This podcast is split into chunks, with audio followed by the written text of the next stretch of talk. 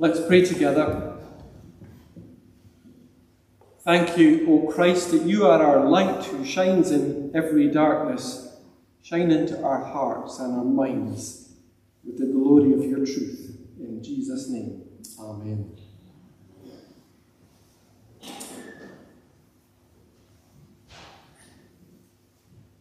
Well, I wanted to think today just about all ages ministry, all age ministry, um, relating it to the story of Anna and Simeon, old people waiting for the promise of God to come.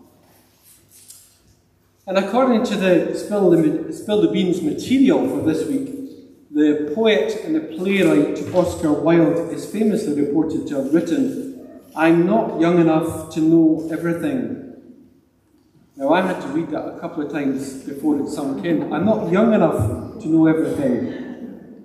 As witty as this might sound, and it certainly sounds like something he might have said, there's no evidence that it actually comes from his published works. Never mind. Whatever the origin, this is a phrase that will sound accurate to some. The notion that age brings wisdom is something that we seem to have accepted as a fact of life. The longer we live, the wiser we become. Empirically, we know that it's not always true, but sometimes it is. The longer we live, the more experiences we have, the more lessons we have the opportunity to learn, the more mistakes we make, and if we are willing, allow these to help us to grow and develop. It's no exaggeration to say that for a lot, if not most, churches in Scotland and in many other places, one of the constant refrains is that we need more young people. Our church families are becoming ever older and are often not being replenished by droves of younger people queuing to join. It's a problem or a challenge that most church communities face, and one that is becoming more and more serious each passing year.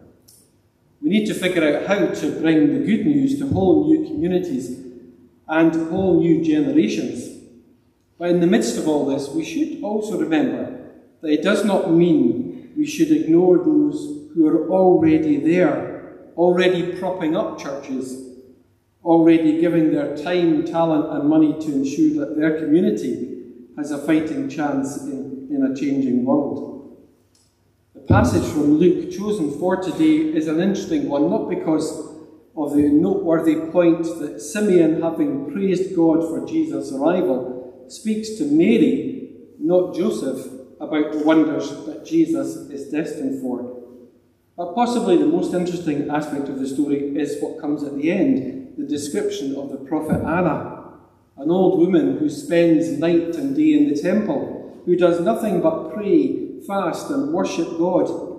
In this scene, we have the promise of youth in Jesus and in Mary.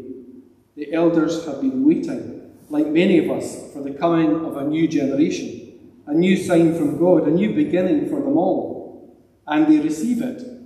But that does not mean the elders become invisible or are ignored. Anna, though she has spent so many years locked away from the world, though she is undoubtedly coming near to the end of her life, though she may not be able to do the things she might have done before, she has an important role in this story. She tells all who would listen about the coming of Jesus. As many churches face up to the reality of our changing world, as they look out amongst their number and wonder how do we reach younger people, might this passage offer us a chance to stop, to pause, to reflect, and remind ourselves that though we need more young people, and we do, we also need those who are not so young, for they have many talents, much wisdom, and a wealth of experience that many are ready and willing to offer to their communities if given the chance. And we see that in practice week by week as many of you volunteer to serve in different ways at the Warm Hub, in the Reuse and Thrive shop, serving teas in places, delivering cards, attending prayer meetings, or praying at home. If it wasn't for older people, the church would not be here Hallelujah, I hear you all say. And as I get older, I'm more and more glad that that's the case. That there are always opportunities for older people to praise God and to serve and to encourage one another and to build up the young with words of wisdom and to feel valued for who they are, irrespective of what they feel able to do or not. Anna and Simeon were old. They didn't get to see Jesus the man, hear him speak, see him heal and do miraculous things. Yet they had great faith that this child, this baby in their arms, would grow into the promise they'd been waiting and hoping for. For them, it was enough. The promise was enough. The reality would come later, but in the meantime, this was enough. There's a lesson there for us all that what God gives us today is enough. The rest will come We've got what we need by the gracious hand of our God who knows everything we need and has given us, given us everything we need in Christ our light.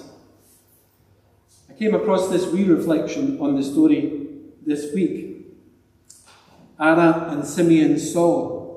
Through their aged eyes, they saw the one who would redeem. Having waited in hope for a lifetime, they saw they praised, they proclaimed, sharing the hope and the promise. Through the eyes of an old woman and an old man, the light of the world was revealed. Thanks be to God.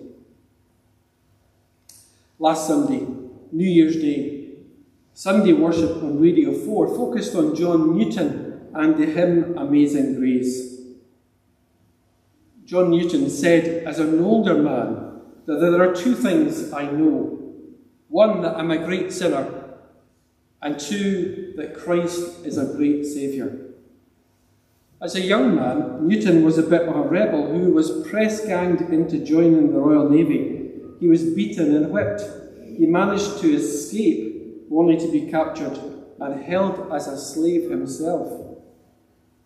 It was later on, when he became a slave trader, and lost whatever faith he had to become what was known as an enlightened free thinker and, in fact, an anti God blasphemer. As a merchant navy captain and slave trader, John Newton nearly died at sea several times and eventually began to doubt his doubts and started to look in the Bible for answers. And so it was much later in his life, as an older man, he became a vicar an anti slavery abolitionist. Amazing grace, how sweet the sound that saved a wretch like me, he wrote. I was once lost, but now I'm found. I was blind, but now I see. It's never too late to experience that amazing grace of God and to share it. It's never too late to do the right thing. You're never too old in God's eyes. Let's pray together. We thank you, God, for your encouragement that comes to us through your word, and especially this word today that encourages us to keep on going. That no matter what age we are, we are called by you. In Jesus' name, Amen.